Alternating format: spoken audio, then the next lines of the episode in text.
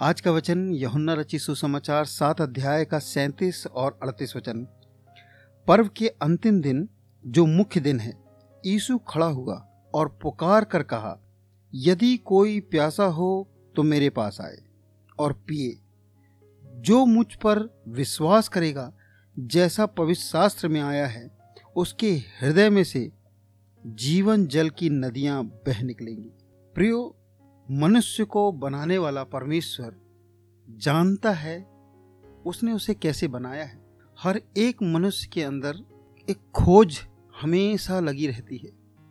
वो ढूंढता रहता है कहाँ उसको सुकून और शांति मिले, जिसके कारण से वो कई बार ढूंढते ढूंढते गलत रास्तों में चला जाता है। जैसे हिरन कस्तूरी के लिए यहाँ वहाँ भटकती है, लेकिन कस्तूरी उसके अंदर ही होती है।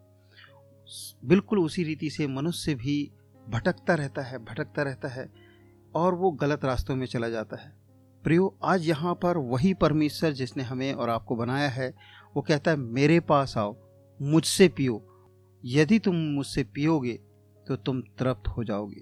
पुराने नियम में हम देखते हैं, बहुत बड़ा एक बुद्धिमान व्यक्ति था, जिसका नाम सुलेमान था, और वो दुनिया में शांति चाहता था।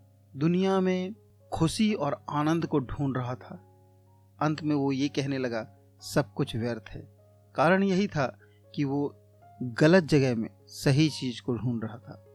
प्रियो, आज हम जो ढूंढ रहे हैं, हमारे अंदर जो खोज चल रही है, वो ईसु ही तृप्त कर सकता है। ईसु ही हमारी प्यास को शांत कर सकता है। दाऊद कहने लगा, जैसे हिरणी पानी के लिए हाँफती है, हे परमेश्वर, हे यहोवा मेरा मन तेरा प्यासा है। प्रियो, यदि आज हम प्यासे हैं, हम प्रभु के पास आए और दूसरों को भी पिलाएँगे, हमारे अंदर से जीवन जल की नदियाँ फूट निकलेंगी। प्रभु, आप सबको बहुत आशीष दे। God bless you